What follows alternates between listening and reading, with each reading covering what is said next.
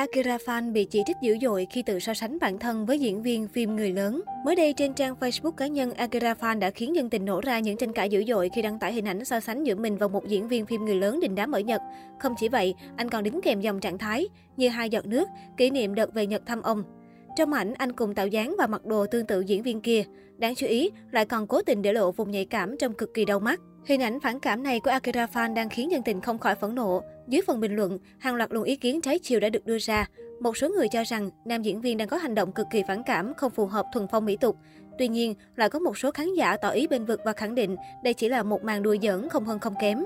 Đáng nói, mới chỉ cách đây ít ngày, Akira Fan cũng đã gây ra nhiều tranh cãi khi có phát ngôn không hay về cách ăn mặc của phụ nữ. Theo đó, nam ca sĩ cho rằng phụ nữ thích ăn mặc gợi cảm để thu hút ánh nhìn của đàn ông, đến khi đàn ông nhìn chằm chằm vào những chỗ gợi cảm thì lại mắng là dê. Anh cũng đã lên tiếng giải thích nhưng không xóa clip vì cảm thấy bản thân không sai. Về đời tư Akira Fan, vào khoảng giữa năm 2019, giọng ca mùa đông không lạnh quyết định nhờ cậy đến phẫu thuật thẩm mỹ. Trải qua ca đại phẫu 18 tiếng với các thủ thuật, hút mỡ toàn thân, tạo hình sáu múi, cấy tóc, đụng cầm, cắt mí. Cuộc đại tu này tiêu tốn khoảng 300 triệu đồng. Sau khi hút mỡ được khoảng 2 tháng, cân nặng của nam ca sĩ còn 81 kg. Hồi phục sau ca đại phẫu, Akira Fan dần tập luyện trở lại, kết hợp với chế độ ăn điều độ, giúp cải thiện độ săn chắc cho cơ thể. Nam ca sĩ tiết lộ duy trì thói quen tập 4 tiếng mỗi ngày, gồm chạy bộ và tập gym. Thỉnh thoảng, anh vẫn tham gia các bộ môn ngoài trời như đá bóng, đánh golf. Cân nặng hiện tại của Akira Fan còn 72 kg. Nam ca sĩ giải thích trước những ý kiến cho rằng vì lười vận động nên mới cần nhờ cậy đến dao kéo. Nếu ai theo dõi có thể thấy tôi vẫn luôn tập gym đá bóng rất nhiều chứ không hề làm biến trong việc tập luyện. Vì hút mỡ trước tiên để phục vụ công việc, đem lại lợi ích cho bản thân.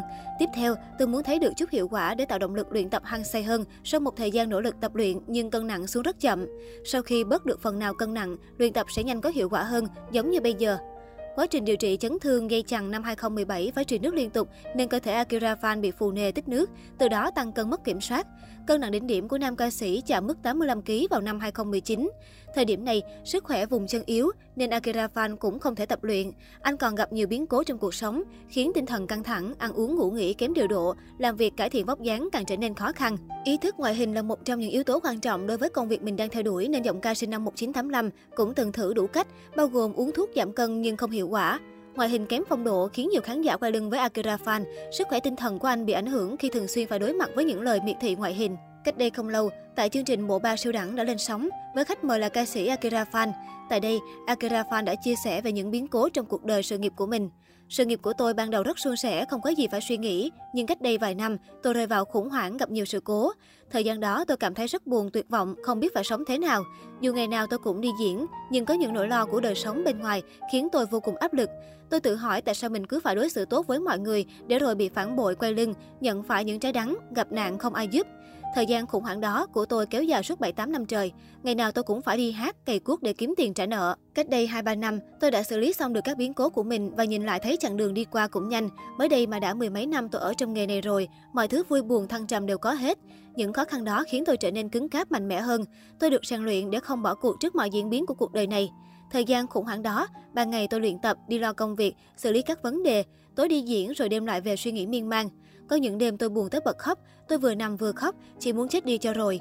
Có những lúc tôi bế tắc tới mức định tự tử, nhưng tôi vẫn cố gắng sống vì tôi là con một, lại là cháu đích tôn, cần phải sống vì cha mẹ. Tôi may mắn có được ba mẹ hiểu chuyện, luôn quan tâm, chia sẻ, truyền năng lượng tích cực cho tôi.